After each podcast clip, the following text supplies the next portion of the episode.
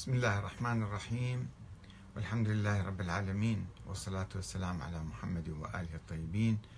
ثم السلام عليكم أيها الأخوة الكرام ورحمة الله وبركاته. ومرحبا بكم في برنامج أنت تسأل وأحمد الكاتب يجيب.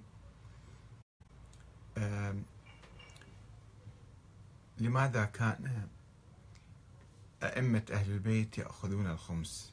إذا لم يكن واجبا في المغان في المكاسب. لماذا كان أئمة أهل البيت يأخذون الخمس في المكاسب إذا لم يكن واجبا في ذلك وأنه فقط في المغانم؟ قبل أن أدخل في هذا الموضوع وأجيب على الأخت أم علي من العراق التي تسأل هذا السؤال آه، أود أن أقول بأننا هنا نبحث آه، هذه الأمور بصورة مستقلة ومحايدة لا سنية ولا شيعية. وذلك ردا على أحد الأخوة الذي اعترض على السائل والمجيب أنه إذا آه، واحد شيعي لماذا يسأل واحد آخر غير شيعي؟ وواحد آخر يعني إذا هو لم يكن شيعيا فلماذا يفتي أو يجيب عن بعض المسائل للشيعة إذا هو لم يؤمن بالأئمة أساسا؟ فأقول له نحن هنا نبحث هذا الموضوع من دون التزام آه، سني أو شيعي. نبحثه بصورة عامة من القرآن الكريم أساسا. نحاول أن نتعرف على الأحكام الشرعية من القرآن الكريم. وربما نستعين ببعض الآراء من هنا وهناك. فالأخت أم علي تقول سلام عليكم أستاذ أحمد. أنا من متابعيك. وقد استمعت إلى محاضرة للسيد كمال الحيدري يذكر فيها أن الإمامين الجواد والهادي كانا يأخذان الخمس من الشيعة. فماذا تقول؟ وما هو آه، رأيك؟ طبعا هي تعلق على حديث سابق لي بأن الخمس فقط في المغانم أو غنائم الحرب ورد في غنائم الحرب ولم يرد في المكاسب. المكاسب يشملها موضوع الزكاة. الزكاة هي التي آه، يعني في الذهب والفضة وفي الأنعام وفي الغلات الأربعة ويمكن واحد يجتهد فيها أيضا يزيد النسبة أو يقللها أو يوسعها حسب المواد الأخرى بس يسموها زكاة. والزكاة طبعا هي أشمل حتى الخمس يدخل في باب الزكاة. الزكاة بالمعنى العام هي الإنفاق والنمو. أه وأجبتها بما يلي. قلت ربما كان ما نقل الحيدري عن الإمامين الجواد والهادي وأنا أضيف العسكري أيضا كان يأخذ الخمس. آه، أنه كان صحيح هذا الكلام. ولكن كلامهم ليس حجة شرعية وإنما اجتهاد منهم. ولا يوجد أي دليل على إمامتهم من الله وأن كلامهم مثل كلام النبي. كما أكد الإمامان الباكر والصادق بأن الإمام الحسين لم يوصي إلى أحد من بعده. في الكافي موجود الأحد الأحاديث وقرأناها عدة مرات. ولم يوصي إلى زين العابدين لما به. أي أنه كان على وشك الموت وحسب رواية يرويها الإمام الباكر أن الإمام محمد بن الحنفية الذي أصبح إمام الشيعة بعد الإمام الحسين. طلب من زين العابدين اتباعه لأنه أكبر منه وعمه ووصي أمير المؤمنين. وأيضا قال له حسب الرواية التي ينقلها الإمام الباكر أنه لا يوجد أي نص على زين العابدين. وقد أقر بذلك زين العابدين. ما قال له أنا علي نص موجود وأنا إمام من الله وكذا.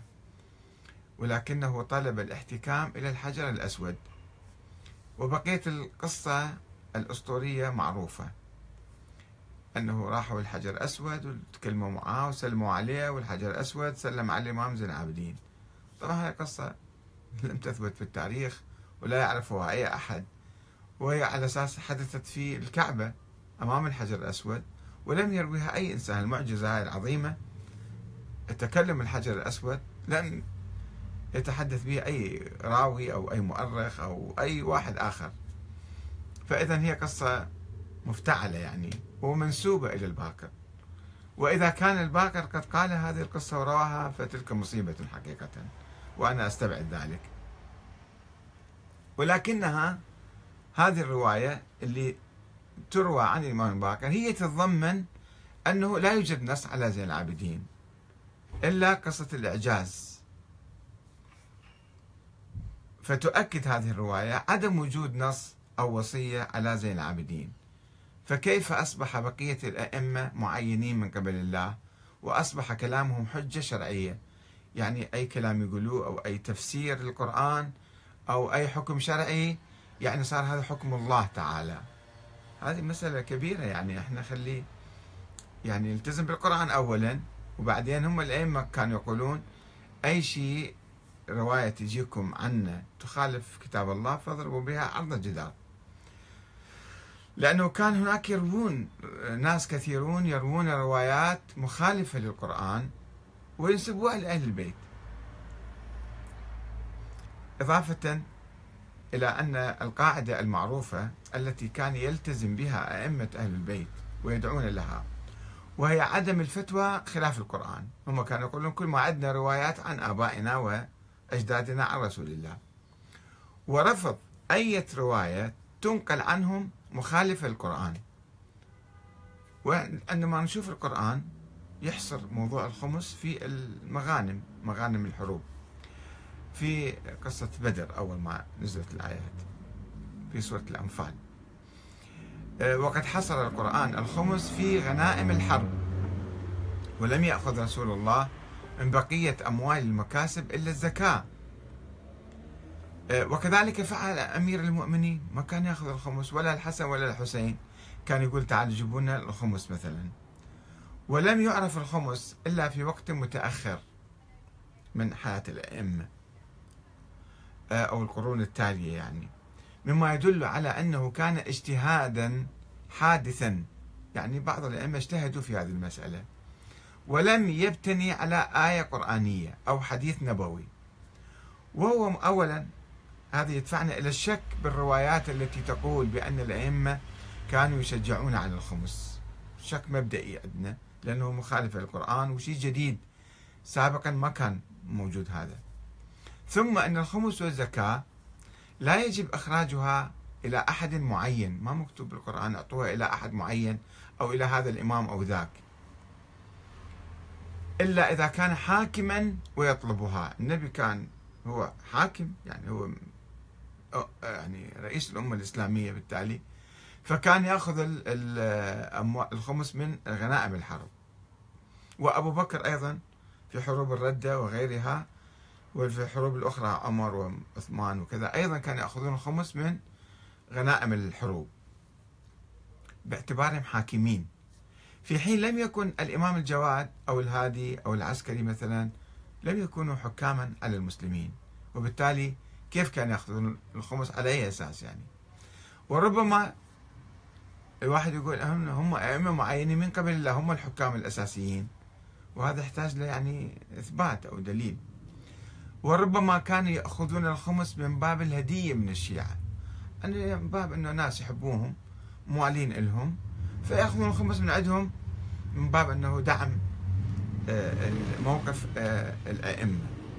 لا على الوجوب أنه هذا يجب عليكم تعطون خمس لأنه هذا شيء مثل الآن في حركات أحزاب حركات تضع ضريبة أو تضع مثلا مالية معينة على المنتسبين إلى ذلك الحزب. أن أي واحد ينتسب للحزب خليه يجيب لنا فلوس نسبة معينة. أو الحوزة الآن مرجعية تأخذ مثلا الخمس ما عندها سلطة تفرض هالشيء أي واحد يدعم المرجعية يدعم الحوزة يعطيها الخمس. يعني مسألة عرفية مو مسألة وجوبية يعني.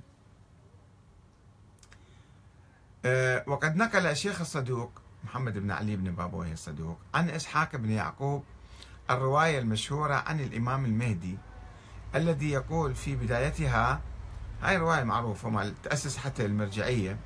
وأما الحوادث الواقعة فارجعوا فيها إلى رواة حديثنا.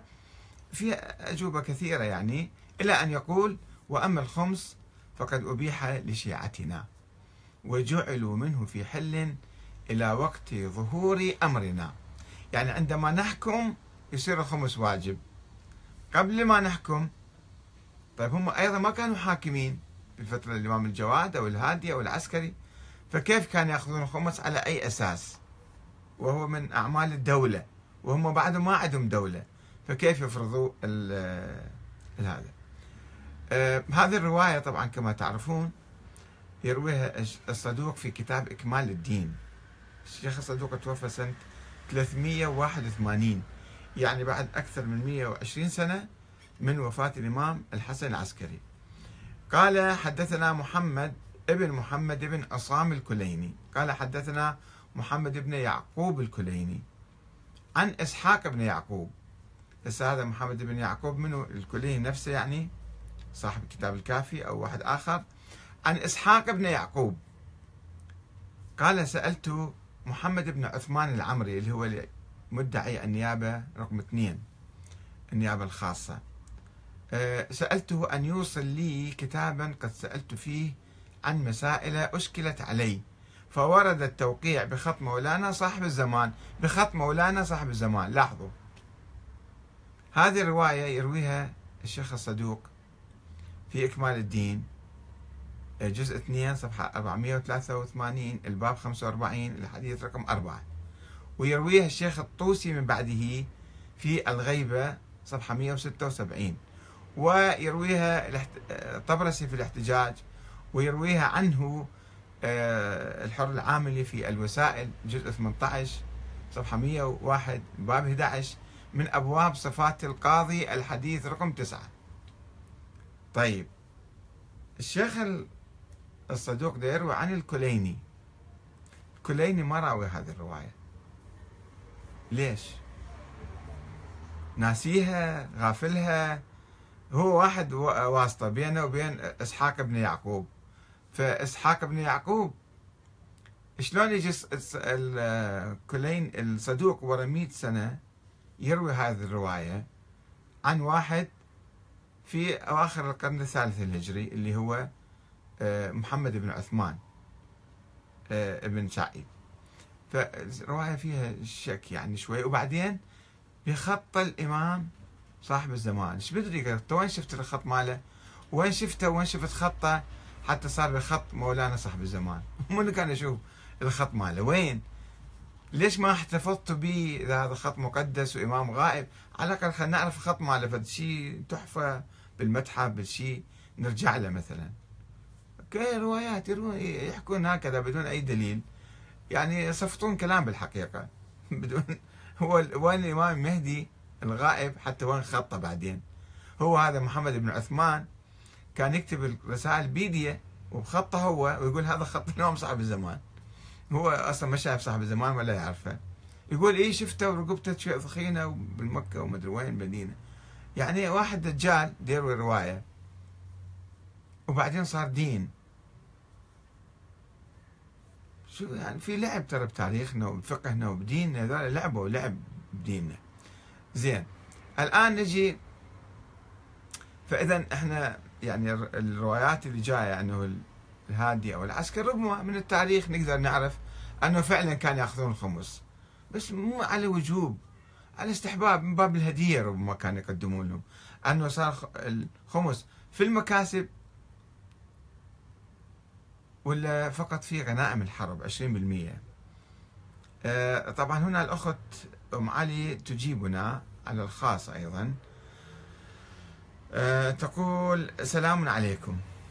إذا كان كلام الجواد وما بعده حول الخمس يعني الهادي والعسكري وما بعده حول الخمس ليس بحجة كما أنا قلت يعني فيكون جميع ما قالوه الأئمة من روايات متسلسلة بسلسلة الذهب هي ليست حجة أيضا.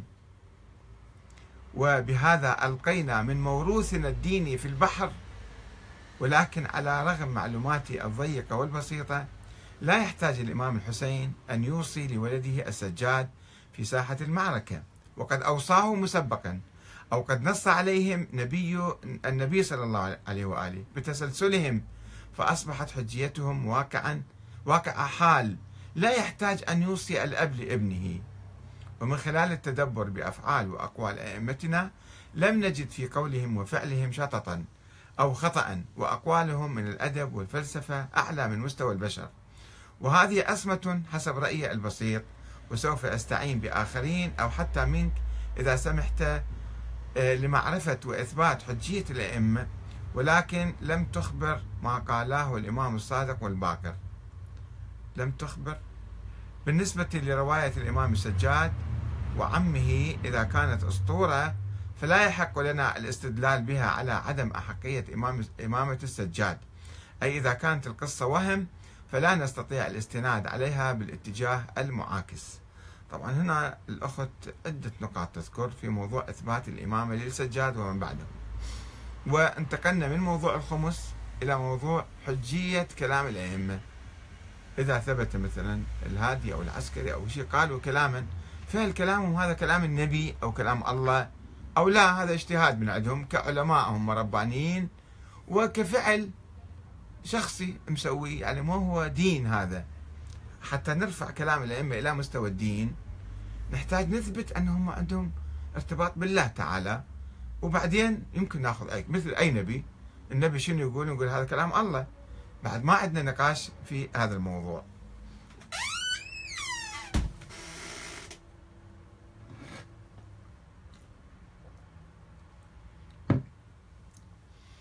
آه، هنا أعيد الكلام حتى نقطة نقطة نبحثها.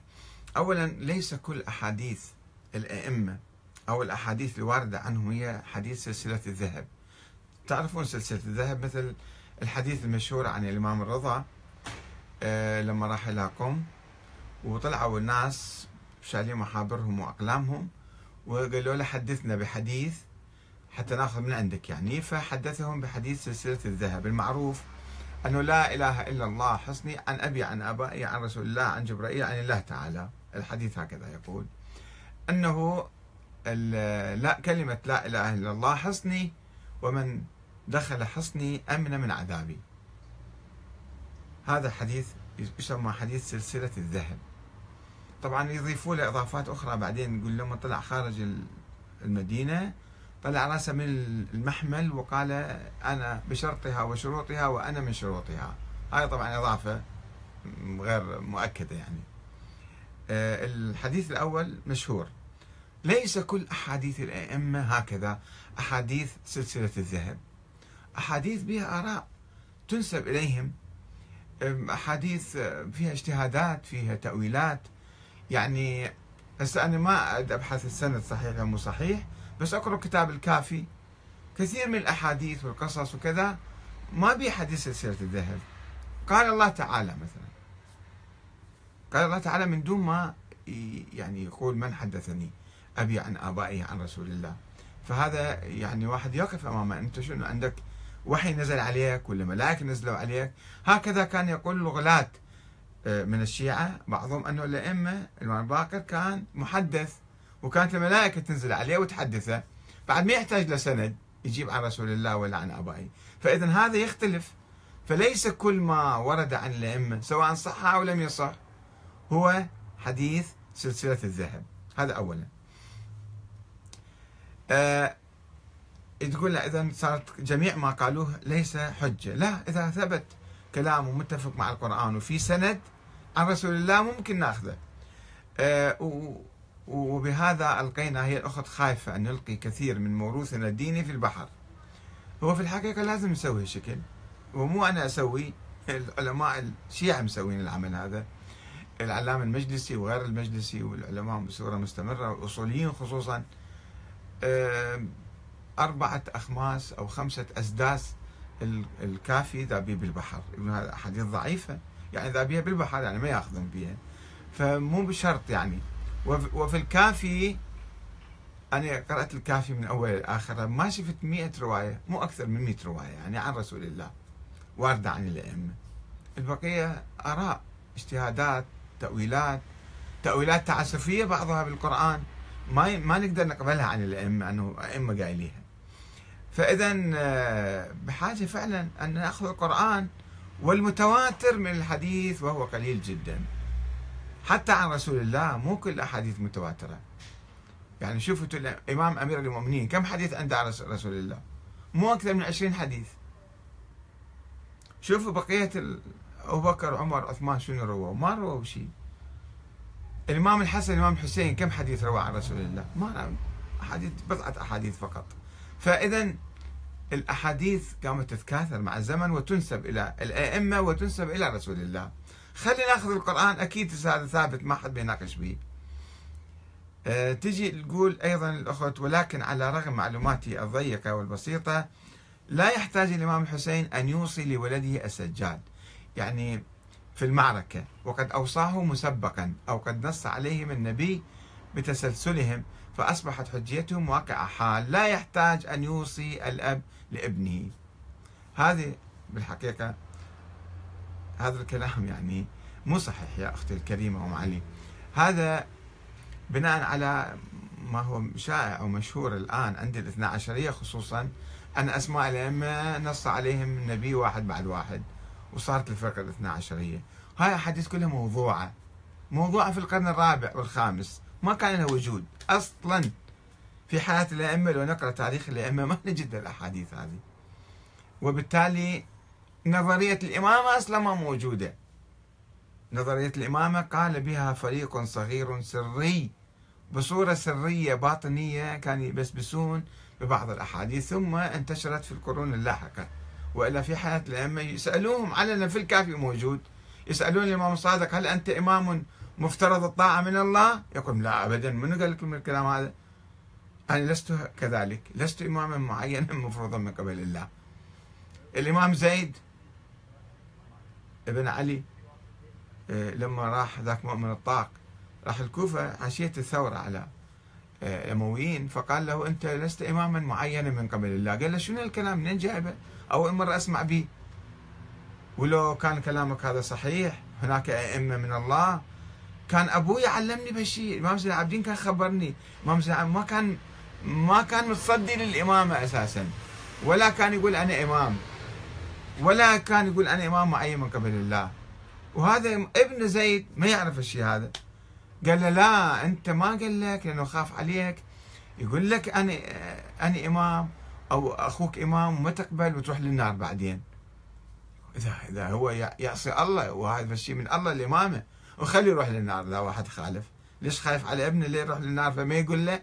شوف كلام تأويل تعسفي كله للتاريخ.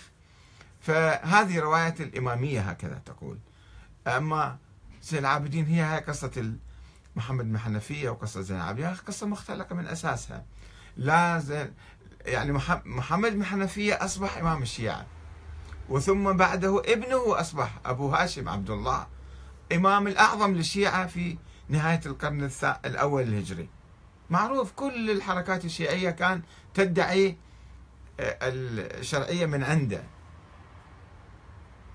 أبو هاشم.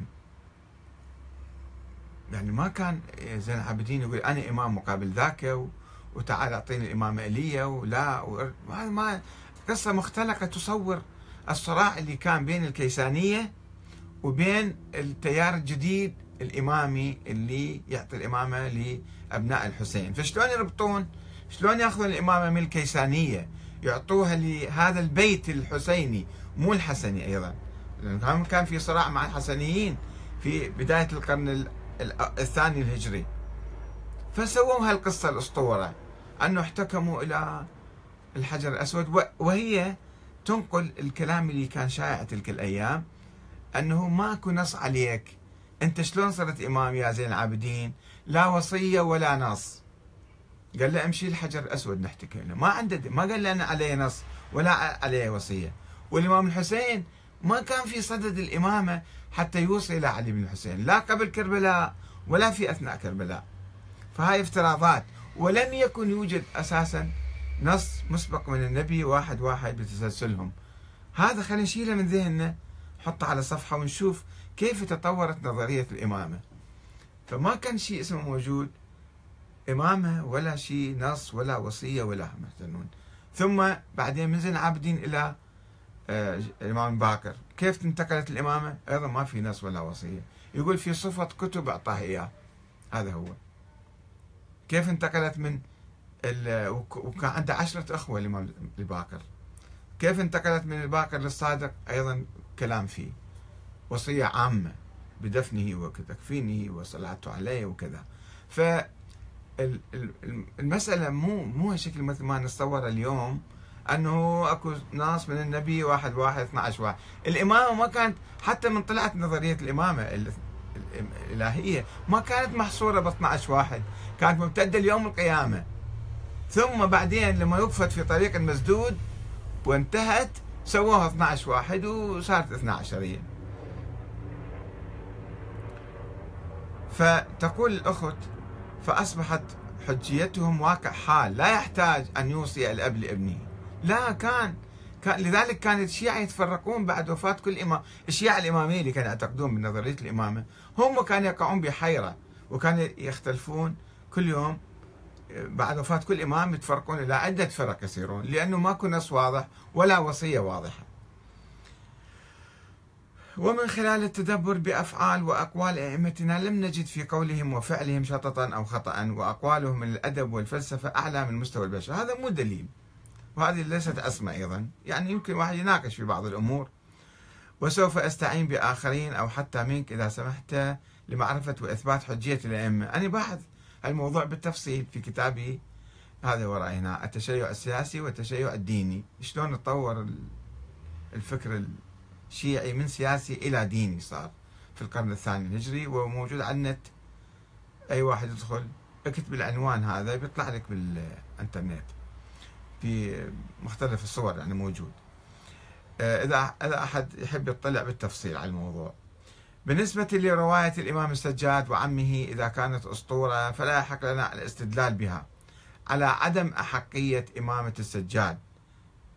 أي إذا كانت القصة وهم فلا نستطيع الاستناد عليها بالاتجاه المعاكس. لا هو ما موجود. هي نفس الرواية تقول نفس الرواية تقول المروية في الكافي وفي بصائر الدرجات لمحمد بن فروخ الصفار. يروون دولة من ذاك من أواخر القرن الثالث الهجري وهذا من أيضا أواخر وبدايات القرن الثالث الهجري. فيروون هاي الرواية أنه محمد بن حنفية قال له زين العابدين أنت ما عليك نص ولا وصية. قال له إيه صحيح؟ يعني ما ما قال له إيه عندي نص ووصية والإمامة؟ قال له نحتكم للحجر الأسود. فدليل إمامة زين العابدين ما موجود عندنا أصلا إلا هذه القصة هذه الأسطورية. فبانين إحنا كل عقائدنا على أساطير. هاي أساطير هكذا صار. بعدين نسوي لنا أنبياء أو نصف أنبياء أو ثلاثة أرباع أنبياء أو الأئمة أعظم من الأنبياء السابقين. ونقوم نغالي ون يعني نصعد بهم وما عندنا أي شيء مستند حقيقي. لا آية قرآنية واضحة وصريحة ولا حديث نبوي. هنا طبعا الأخ آه الأخ آه، حسين العراقي يقول العجب كل العجب من يزعم أنه مؤمن أو متشرع من الشيعة. كيف يجيز لنفسه طلب معارفه المتعلقة بتكاليفه الشرعية ممن هو يعترف بلسانه بأنه ليس شيعيا ولا يرى إمامة أئمة الشيعة؟ ولا يرى وجوب طاعتهم أو العمل بأوامرهم. والأعجب منك أخي المسلم غير الشيعي. كيف تجيز لنفسك الإفتاء لشيعة لا تعد نفسك منهم وتبدي لهم رأيك في فقههم وعقائدهم مصححا لهم مذهبهم سبحان الله. والأمر قد اعتزلك بكله ما أدري شنو. يعني قلنا في بداية الحديث نحن نهدف إلى يعني كسر الحواجز الطائفية بين السنة والشيعة أنه إحنا مسلمين ونريد نعرف الأحكام الشرعية من القرآن الكريم أولا ومما يثبته القرآن. فهل يعني إذا في عالم سابق أو مرجع الآن مثلا قال فت كلام يعني كلامه صار حجة شرعية؟ ما يصير حجة شرعية يمكن إحنا نناقش فيه. فإذا نخليه لا نستغرب من العمل هذا وخلينا إحنا نكون مع بعض نحاول نثبت الأمور بأدلة واضحة وصريحة.